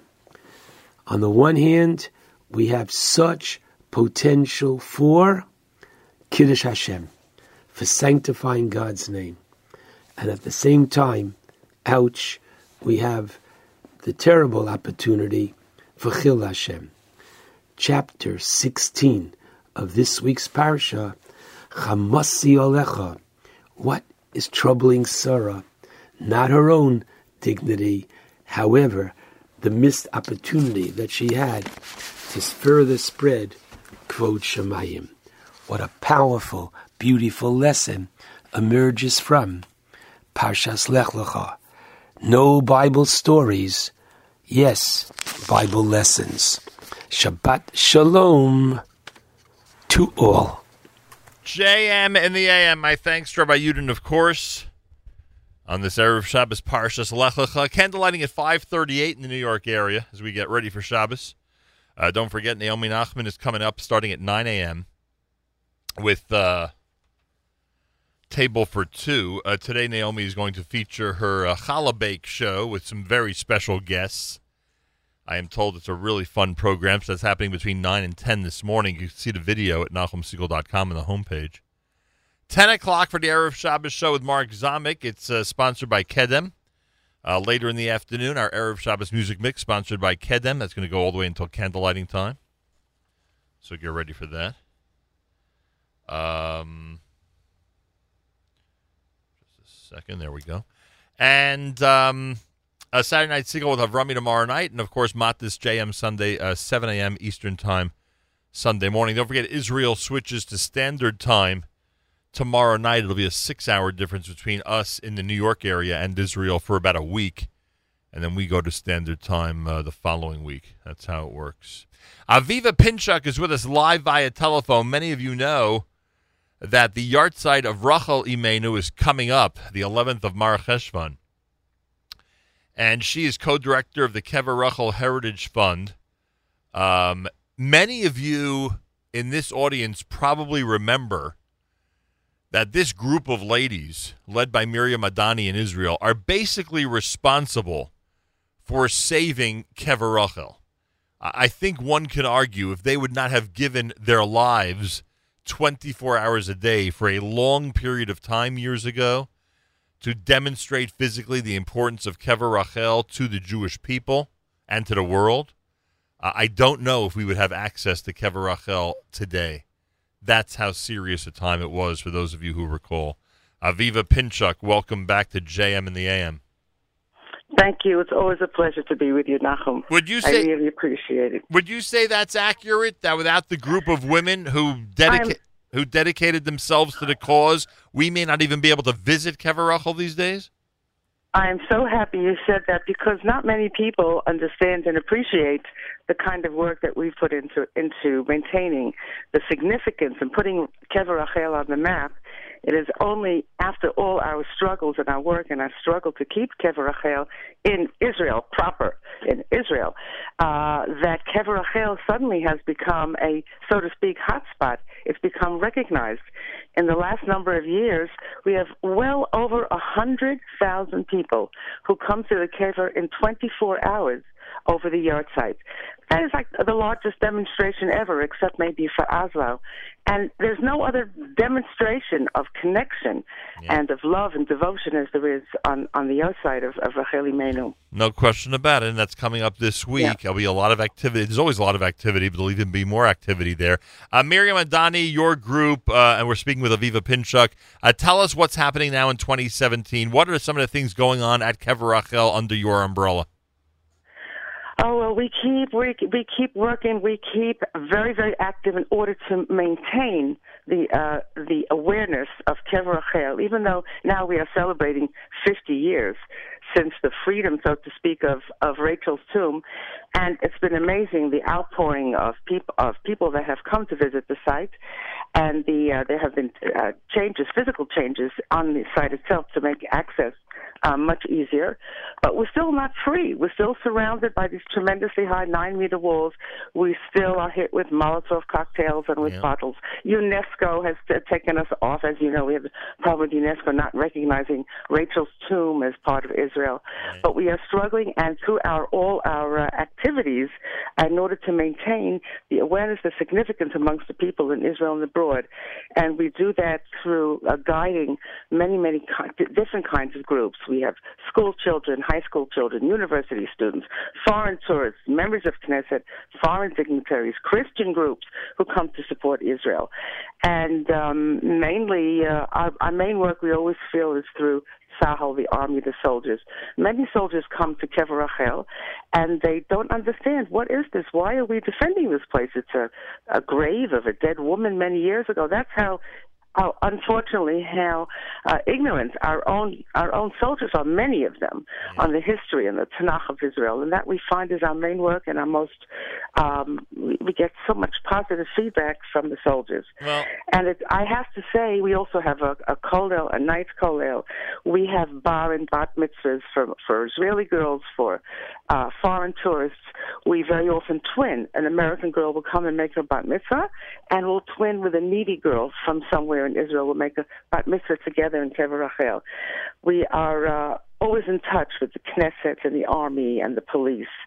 Uh, and I understand that all these people who work with us, we're all volunteers. Every single one of us is a volunteer. And we, uh, we, we may have, we're very involved with Tzahal, with the army. Uh, not only do we guide them through Kever Rachel, um, we give them packages. We always ask their commanders what is it they need, and then we raise money, whether it's fleece shirts or hats or gloves or whatever it is they need, and it's always accompanied by something religious, either a Tehillim or a menorah for Hanukkah or Lulav. Uh, last year we took a group of Americans out to an army base, and we actually built a sukkah for the Chayalim on the army base, decorations and all. It was just so wonderful to see these soldiers and these American tourists dancing together after they completed the sukkah. But Nachum, all this, we have so many more activities just to keep. Our goal is education, is unity through education under the or the cover, the umbrella of Rachel Imenu. Rachel Mavaka al Baneha. She cries for her children. She wants us to be united and one and to recognize our heritage. And this is really our main vision. We would like to eventually to build an educational center. Uh, but of course, that everything that we want to do takes money. It takes a lot of money. We're trying very hard to maintain our activities on, on the one hand, and to, to start a campaign for an educational center about Rachel Imenu and how she is the umbrella, she is the mother of us all. All right, let me jump in here for a minute. Uh, Rabbi Hauer down in Baltimore, as usual, uh, has committed himself and his congregation to the future of the Kever Rachel Heritage Fund. Uh, Aviva Pinchuk has just outlined for us some of the things they've done over the last 20 plus years. And um, it, I- cannot imagine how this would not be an A1 charity, an A1 uh, contributing uh, um, target for uh, the Jewish community around the world because they have proven themselves. They have proven that they take this money and they make really, really good use of it to keep Kever Rachel going and to, as you heard, all these different things the, the bat mitzvahs, the soldiers, the programs, the educational center, which is a dream that will hopefully become a reality, et cetera, et cetera. So I'm going to ask our listeners to take down this information. Rabbi Hauer down in Baltimore, Maryland, uh, the B'nai Jacob Shaarei Zion congregation has again offered um, through his synagogue to accept contributions for the Kever Rachel Heritage Fund. It's uh, it, you, you I, I would assume uh, Aviva. Um, I, I would assume that um, that, that that's how people uh, that people make their checks payable to the Kever Rachel Heritage Fund. Am I right? Right. It, goes that way. Okay. That's right. So Kever Rachel Heritage Fund, you, you make your checks payable to the Kever Rachel Heritage Fund, and you send them care of Rabbi Hauer at the B'nai Jacob Shaarei Zion congregation, and that is 6600 Park Heights Avenue in Baltimore, and the zip code is 21215. I'm going to do that again in a second, but let me tell people that are near their computer that you could also go to the Beth to the B'nai Jacob uh, website. You can go to the B'nai Jacob website. It's BJSZ for B'nai Jacob Shaarei Zion, BJSZ.org. You go to the donate tab and just make sure to specify that it's for the charity fund and it's for Kever Rachel. It'll give you a chance. Once you go to the ta- to the donate tab, it'll give you a chance to get to the charity fund, and then you'll have an opportunity to write in the memo that it's for Kever Rachel. Okay, as complicated as it sounds, it's really pretty simple. Go to bjsz.org, hit the donate tab, specify it's for the charity fund, and then write that it's for Kever Rachel.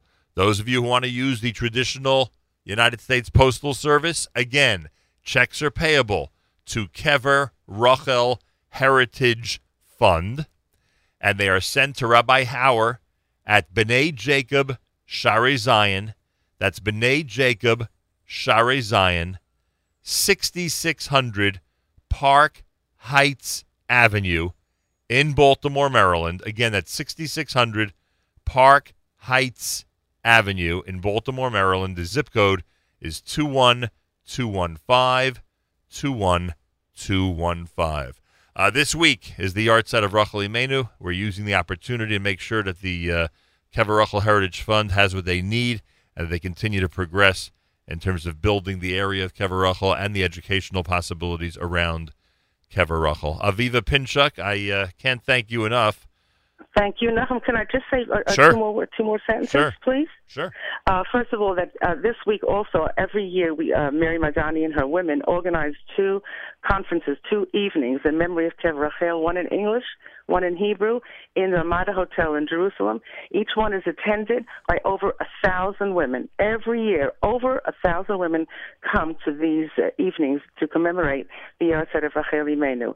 Uh, I also wanted to suggest, since this is 50 years since uh, Kever Rachel has been returned to us, that if each woman listening to this program will donate $50 and tell her friends, if each woman just donated $50, we would be so well on our way to building the educational center, which we hope to name, to dedicate uh, in the memory of Nava Applebaum. Wow. Hashem Yikom Doma. Wow. Her her wedding gown was made into a parochet. Right. I'm That's sure in you we spoke about that many times. That's in hanging Kever Kever Rachel? Rachel. Sure. Yes, it's hanging in Kever, and we would like we we aim to name this educational center uh, in the memory of Nava Applebaum. Hashem Yikom Doma. Does her family know? Does her family know that you intend to do this? Oh yes, for Wow. sure. Very nice. Yes, of course, of course. Um, and you know, we say, we, you know, we read Rachel mevaka al baneha. Rachel cries for her children, but we also read in the same pasuk in Yirmiyahu, "V'shavu banim legvulam." That's right. And it is in Rachel's credit because she cries for her children to be united, to return to Eretz Israel, that we will indeed see the prophecy of "V'shavu banim legvulam," Uh, and her children shall return to her borders. We hope to see that in the very near future. Aviva. Thank you. Good luck this thank week. Thank you, What- Nachum, a and pleasure. thank you for all your help. You've I- been really essential in helping us. I appreciate that. I want to remind our listeners the B'nai Jacob Shaarei Zion website does take contributions for the Kever Rachel Heritage Fund. Go to bjsz.org. You go to the donate tab, you specify charity fund, and just make sure that you put in the memo that it's for Kever Rachel. It's uh, that's how it's done. If you follow those steps, it's really easy. And those of you who'd like to send a check, they're made payable to Kever Rachel Heritage Fund, and they are sent to Rabbi Hauer, B'nai Jacob Shaarei Zion Congregation. Again, B'nai Jacob Shaarei Zion Congregation, 6600 Park Heights Avenue. That's 6600 Park Heights Avenue, Baltimore, Maryland, 21215.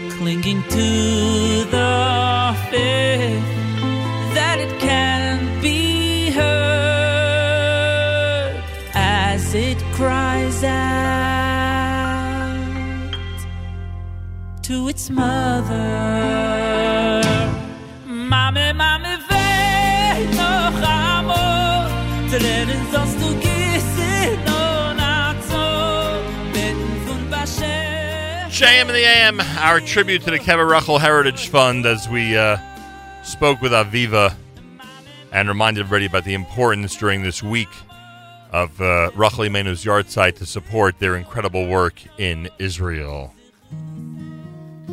Time to say good Shabbos. Journeys is on. You're listening to JM and the AM.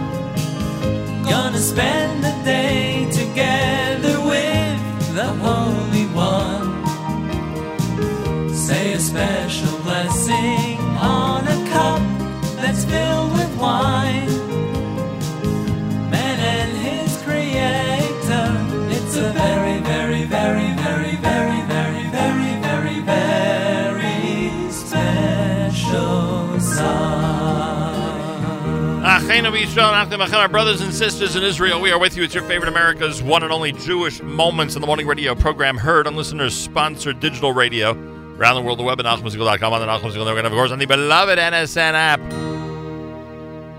Erev Shabbos at JM in the AM. Naomi Nachman is next with her challah bake, brand new table for two challah bake show. Then uh, Kedem presents our Erev Shabbos show with Mark Zomick. Then Kedem presents our Erev Shabbos music mix until candlelighting time.